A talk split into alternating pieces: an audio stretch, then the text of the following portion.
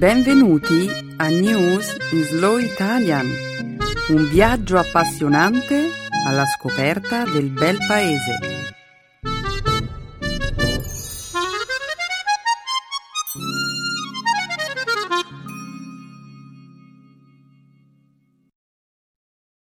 Oggi è giovedì 15 maggio 2014.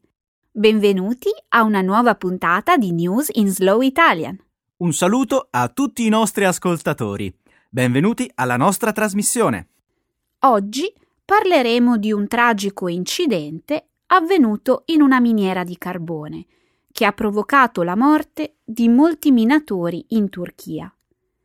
Commenteremo inoltre la decisione della Corte europea dei diritti dell'uomo che ha condannato la Turchia a risarcire Cipro per i danni causati dall'invasione del 1974. 1974. Commenteremo poi i risultati di uno studio che sostiene che la somministrazione di corrente elettrica al cervello potrebbe mantenere le persone in grado di controllare il contenuto dei propri sogni. Infine, concluderemo la puntata di oggi con i risultati dell'Eurofestival della canzone.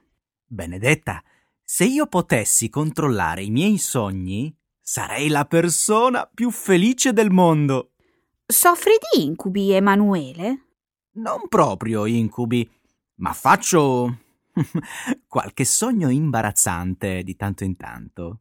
È una cosa che succede a tutti di quando in quando ma continuiamo a presentare il programma di questa settimana.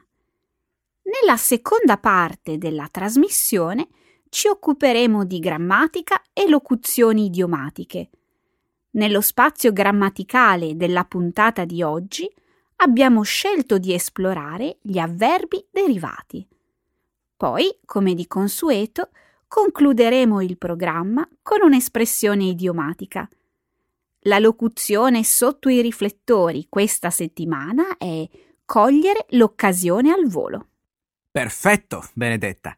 Siamo pronti per dare inizio alla trasmissione? Sì, siamo pronti. Che lo spettacolo abbia inizio.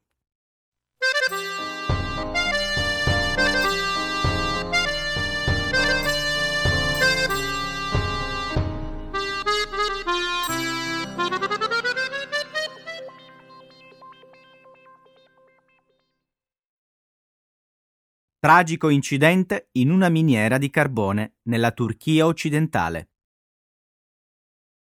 Una forte esplosione in una miniera di carbone in Turchia, martedì scorso, ha provocato la morte di almeno 238 persone.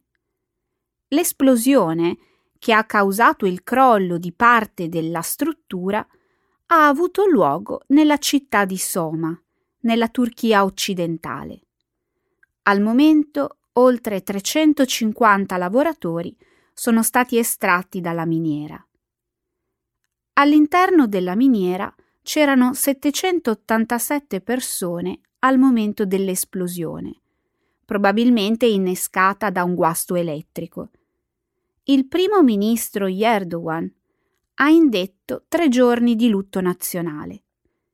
In visita a Soma, Erdogan ha annunciato un'indagine approfondita sulle cause della tragedia e ha promesso di non lasciare nulla di intentato. Numerose proteste sono scoppiate nella città di Soma, dove la folla ha criticato aspramente il primo ministro.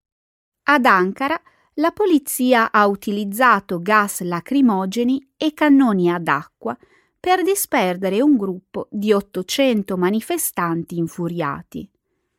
Molti manifestanti hanno anche protestato a Istanbul davanti alla sede di Soma Holding, la società proprietaria della miniera. Sembra che la gente sia davvero inferocita e che stia cogliendo l'occasione per chiedere le dimissioni di Erdogan il primo ministro è stato attaccato con epiteti quali assassino, ladro. Non si tratta del primo incidente di questo tipo negli ultimi anni. Inoltre è emerso che il governo e il partito al governo, qualche tempo fa, avevano respinto una proposta di aprire un'inchiesta parlamentare per indagare le cause degli incidenti minerari nella regione di Soma. E ora i minatori stanno pagando questa negligenza con la loro vita.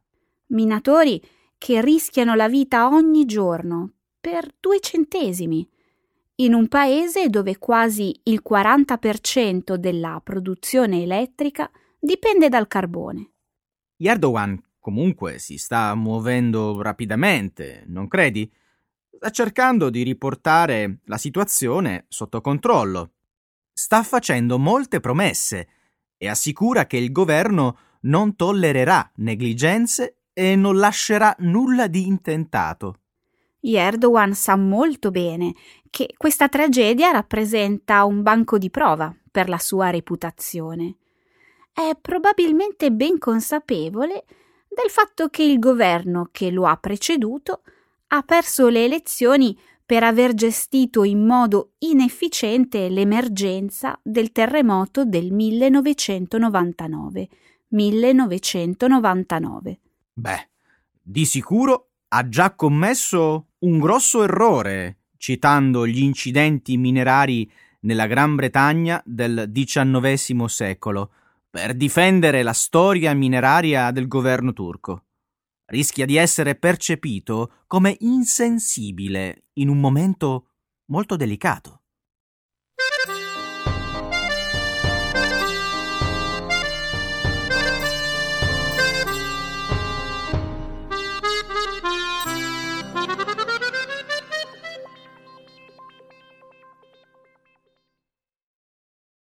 La Corte europea condanna la Turchia a risarcire Cipro per l'invasione del 1974. La Corte europea dei diritti dell'uomo ha stabilito lo scorso lunedì che la Turchia dovrà versare 90 milioni di euro a titolo di risarcimento per l'invasione di Cipro del 1974. 1974 la Suprema Corte europea per i diritti umani ha condannato la Turchia a versare 30 milioni di euro ai parenti delle persone scomparse durante l'invasione e altri 60 milioni di euro ai greco-ciprioti che vivono nella penisola Carpas, nella parte settentrionale di Cipro. La Turchia ha dichiarato che non avrebbe pagato i danni il ministro degli esteri Ahmed Davutoglu ha definito la sentenza ingiusta, in quanto attribuisce l'intera responsabilità della divisione dell'isola di Cipro alla Turchia. Il ministro ha detto di considerare la sentenza come un colpo estremamente negativo al processo per una soluzione equilibrata. La sentenza giunge in un momento in cui i leader turco e greco-ciprioti sono impegnati in uno sforzo congiunto per riconciliare le rispettive differenze e riunificare l'isola. Quarant'anni fa la Turchia aveva inviato le sue truppe a Cipro come risposta a un colpo di Stato militare appoggiato dal governo greco. Da allora l'isola di Cipro è divisa tra uno Stato greco-cipriota nel sud, riconosciuto a livello internazionale, e un'entità turco-cipriota nel nord, riconosciuta solo dalla Turchia. Si tratta di un tema ancora molto delicato, ma io penso che sia un peccato che nessun commentatore internazionale si sia soffermato a considerare l'altro lato della storia. Ossia cercare di vedere le cose dal punto di vista turco? Cercare di giustificare l'invasione e tutte le efferatezze che sono state commesse? Non c'è bisogno di giustificare nulla, ma dovremmo almeno riconoscere che prima del conflitto, molti turco-ciprioti innocenti sono stati uccisi. Si trovavano in pericolo, avrebbero potuto essere massacrati e la Turchia si sentì in dovere di intervenire per proteggere i ciprioti di lingua turca. E questo non ti sembra familiare? Non ti ricorda un po' quanto è appena successo in Crimea? Non mi sembra. La tensione intercomunitaria era altissima a Cipro a quell'epoca. No, in realtà dopo il 1968, 1968 la popolazione turco-cipriota non aveva sofferto particolari minacce. Ma bisogna riconoscere che il conflitto venne scatenato dalla fazione filo-greca che aveva rovesciato il governo cipriota in carica. La reazione della Turchia può sembrare eccessiva, ma è stata comunque una reazione. Non dubito che i turco-ciprioti abbiano sofferto quanto i greci. È stata una guerra, dopotutto, e molte persone innocenti sono morte. Io non voglio difendere nessuno. Sto soltanto condannando ogni violenza inutile. Mm, sono d'accordo. Ma purtroppo questo rimane un problema irrisolto. Allora speriamo che il prossimo giro di colloqui possa finalmente aiutare i ciprioti a riconciliare le loro differenze.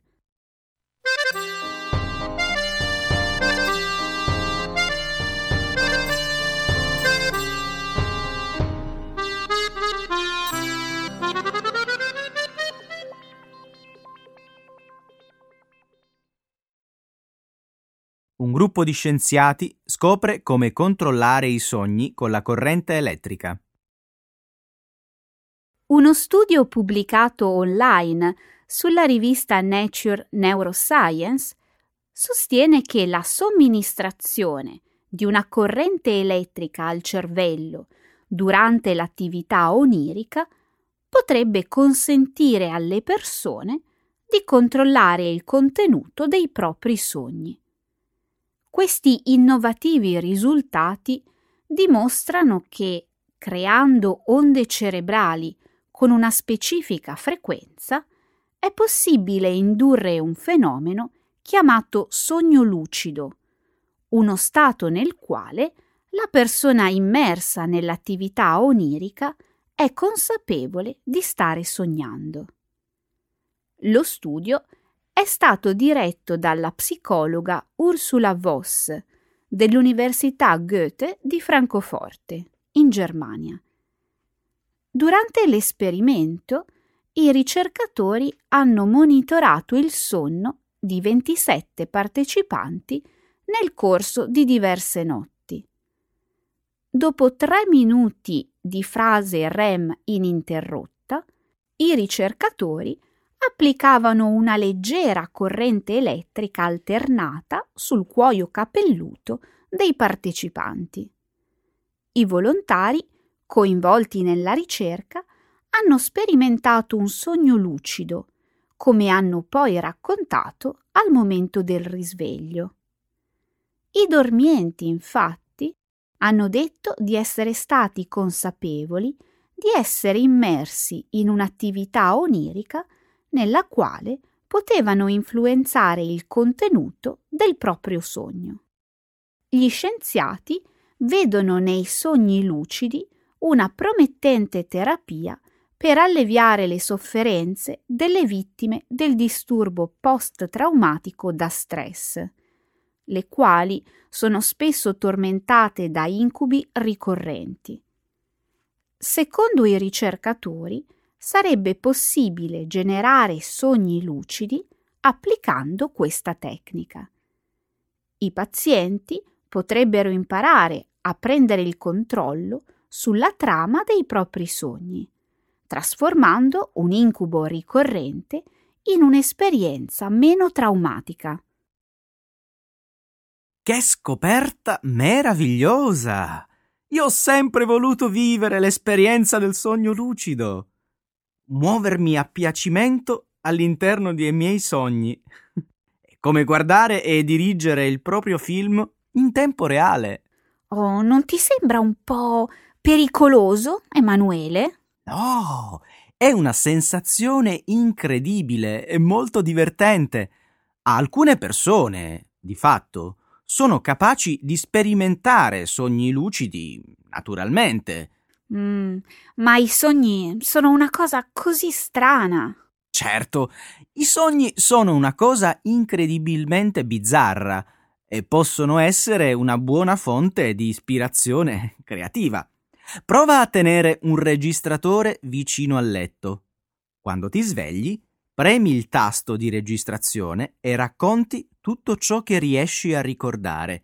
Funziona alla grande. Mm, io non so se ho voglia di registrare i miei sogni. Perché? Si tratta di incubi? Se ti imbatti in uno psicopatico con un'ascia in mano, puoi sempre far sparire quello specifico personaggio. Mm, I miei sogni sono più imbarazzanti. Come mm, presentarti al lavoro nuda? Eh, qualcosa del genere. Io ho fatto sogni peggiori. In ogni modo, ora potrai indossare un abito di Prada semplicemente schioccando le dita.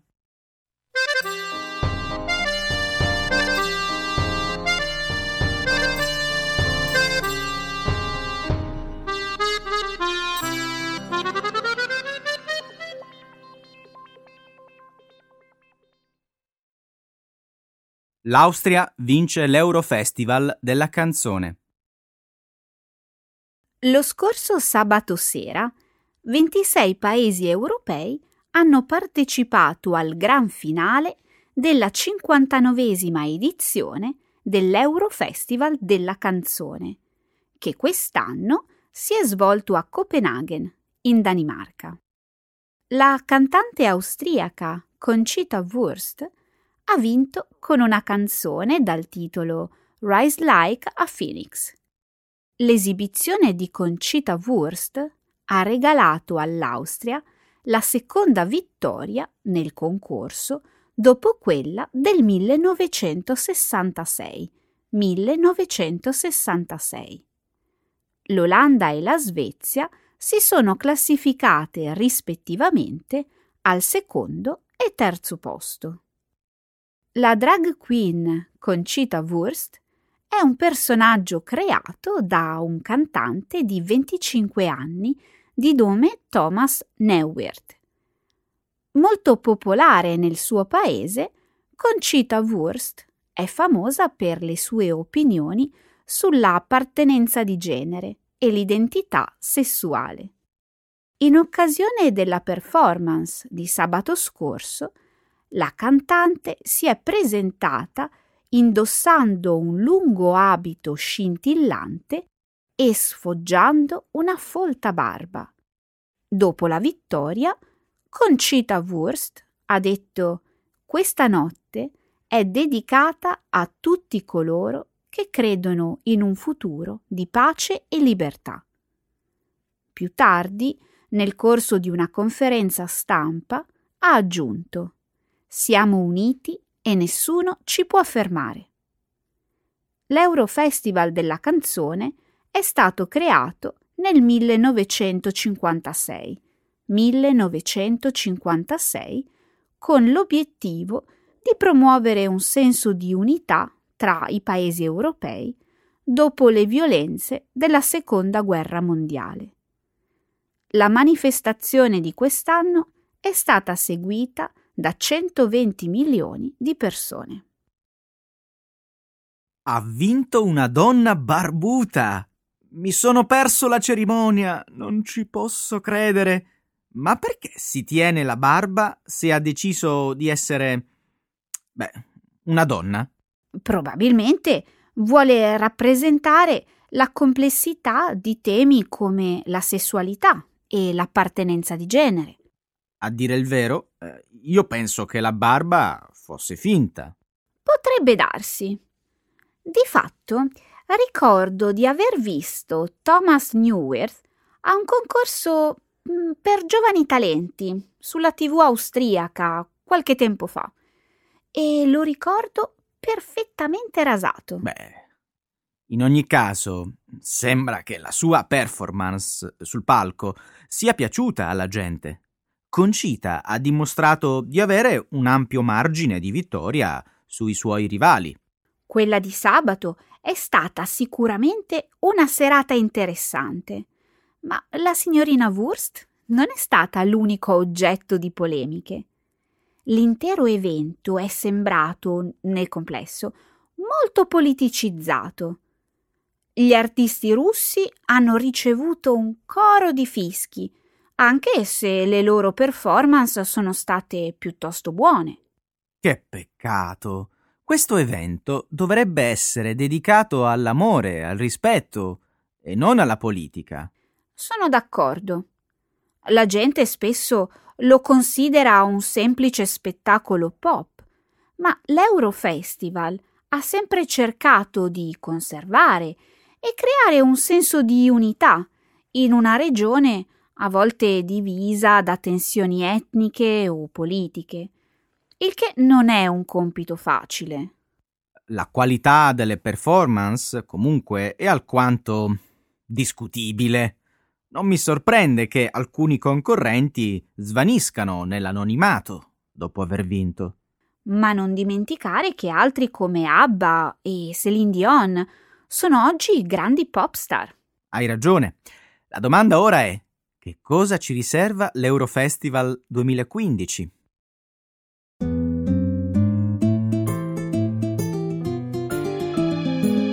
Adesso la grammatica. Per capire le regole di una lingua poetica.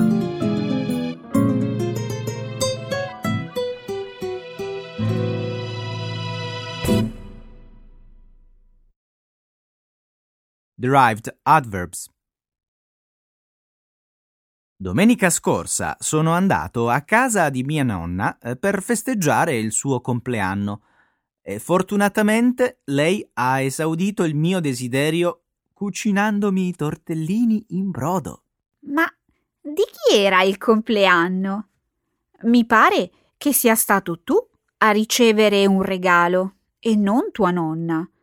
Spero almeno che tu le abbia portato una bella torta. No, papà ha portato la torta. Io invece ho pensato al vino. In ogni modo, hai ragione, la nonna mi ha fatto un bellissimo regalo. La adoro. Sei un nipote estremamente viziato. Toglimi una curiosità. In quale supermercato compra i tortellini tua nonna? Ma di che stai parlando? Mia nonna non cucinerebbe mai tortellini confezionati, nemmeno se qualcuno glieli regalasse. Lei è una donna d'altri tempi e prepara la pasta a mano. Davvero? Che bello!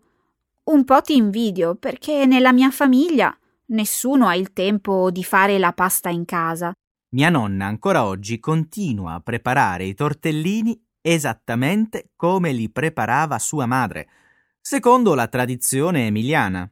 È vero, perché i tortellini, o come direbbero gli emiliani, tourtelin, sono un tipo di pasta le cui origini sono contese tra le città di Bologna e Modena. Giusto. Questa pasta anticamente veniva preparata nelle case della gente povera, che riutilizzava la carne avanzata dalle tavole dei ricchi, avvolgendola nella pasta. Conosci qualche leggenda legata alle sue origini? Io ricordo vagamente che fu una donna a ispirare la sua caratteristica forma ad anello. Certamente. Fu una nobildonna, una marchesa, a ispirare il creatore di questa pasta, un certo signor Corona, il quale, intorno al 200, era il proprietario di una locanda a Castelfranco. Ti prego, non dilungarti troppo nei dettagli. Vai subito al nocciolo del racconto e dimmi da che cosa Corona prese ispirazione per realizzare i tortellini. Come vuoi. Una sera il locandiere accompagnò la marchesa in camera. Poi, eh, dopo essere uscito, eh, mentre andava a Carponi per cercare una chiave che gli era caduta a terra, vide attraverso il buco della serratura l'ombelico della donna. Effettivamente, adesso che ci penso, il tortellino possiede una forma simile a un ombelico. Un'altra leggenda, invece, è legata alla rivalità medievale tra le città di Bologna e Modena e a una disputa attorno a un secchio. Ho sentito bene? Un secchio. Uno di quegli oggetti che anticamente venivano utilizzati per estrarre l'acqua dai pozzi? Esattamente. Secondo quanto si racconta, i modenesi si appropriarono furtivamente di un secchio e i bolognesi dichiararono loro guerra. Incredibile. Nella storia non si contano i pretesti assurdi usati per dichiarare guerra, ma devo dire che questo li batte tutti. Nel bel mezzo del conflitto, tre divinità dell'Olimpo, Bacco, Marte e Venere, decisero di intervenire al fianco dei modenesi e, durante il loro viaggio terreno, si fermarono a dormire nella locanda di Corona a, a Castelfranco. Ancora lui. Per ospitare persino gli dei dell'Olimpo, questa locanda deve essere stata davvero in voga a quei tempi. È molto probabile. In questa storia il locandiere accorse a una chiamata d'aiuto della dea Venere. Puoi immaginare facilmente che cosa intravide entrando nella sua camera. Uno splendido ombelico? Bravissima! Vedo che impari rapidamente. fu in quel momento che Corona ebbe l'ispirazione per compiere il miracolo che balzò alla storia come il tortellino. Ecco le espressioni un saggio di una cultura che ride e sa far vivere forti emozioni.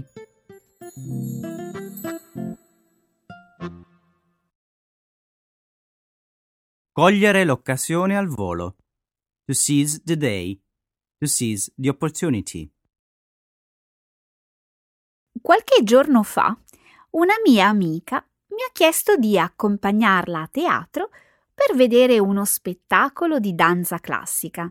Spero che tu abbia colto l'occasione al volo. So che i biglietti sono piuttosto cari, soprattutto se si tratta di posti a sedere in platea, vicino al palcoscenico. Hai ragione, sono molto costosi, ma questa volta non ho dovuto spendere nulla, perché mi è stato offerto un biglietto con ingresso gratuito. Che fortuna! Hai fatto bene ad aver colto al volo l'occasione. Non capita tutti i giorni di poter entrare a teatro totalmente gratis. Sì, lo ammetto. Sono brava a non farmi scappare le opportunità che si presentano. Bando alle ciance. Che spettacolo sei andata a vedere? Ho visto un balletto intitolato Pulcinella su musiche di Igor Stravinsky. Purtroppo in questo momento non ricordo il nome del coreografo. Non ti preoccupare tanto. Anche se me lo dicessi, probabilmente io poi lo dimenticherei. In questo momento sono più interessato a conoscere la trama del balletto. Davvero si chiamava Pulcinella? Sì, perché? Cosa c'è di strano? Nulla. Mi sorprendo perché non sapevo che esistesse uno spettacolo di danza classica ispirato a una tipica maschera del carnevale. Ma Pulcinella non è un personaggio qualunque, è una tra le più antiche maschere che abbiamo in Italia e fa parte della tradizionale commedia napoletana. Lo so, la conosco bene. Pensa che quando ero piccolo, durante le feste di carnevale, coglievo al volo ogni occasione per vestirmi da Pulcinella. Immagino che avrai avuto un gran successo tra i tuoi amici. Sì, devo avere anche delle foto da qualche parte. Indossavo sempre un abito bianco insieme a una maschera nera con il naso ricurvo. A proposito di naso ricurvo, vorrei cogliere al volo l'occasione per parlarti delle origini di questo personaggio nella tradizione popolare. Fai pure, l'argomento mi interessa molto. Bene, devi sapere che le origini di questa maschera risalgono al Cinquecento e che esistono diverse leggende sull'origine del nome Pulcinella. Va bene, raccontami la leggenda che ritieni più curiosa. La mia preferita è quella che racconta la storia di un agricoltore dal volto grottesco, reso ancora più buffo dal fatto di avere una grossa voglia di vino sulla parte superiore della faccia. Poverino, chissà quanta gente nel suo paese avrà colto al volo l'occasione per deriderlo. Era molto conosciuto, è vero. Poi un giorno il suo volto venne notato da una compagnia di saltimbanchi francesi che passava da quelle parti. Scommetto che questi artisti colsero l'occasione al volo e gli offrirono un lavoro. Hai indovinato. Il nostro protagonista, con il tempo, diventò un noto comico, conosciuto con il nome in stile francese di Paul Sinel. Ma certo, Pulcinella! È una storia simpatica, è vero, ma c'è una cosa che ancora non capisco. Perché il costume prevede di indossare una maschera? Si racconta che alla morte di Paul, altri attori di quella compagnia continuarono a riprodurre le sue scenette comiche indossando mezza maschera di cuoio sul volto.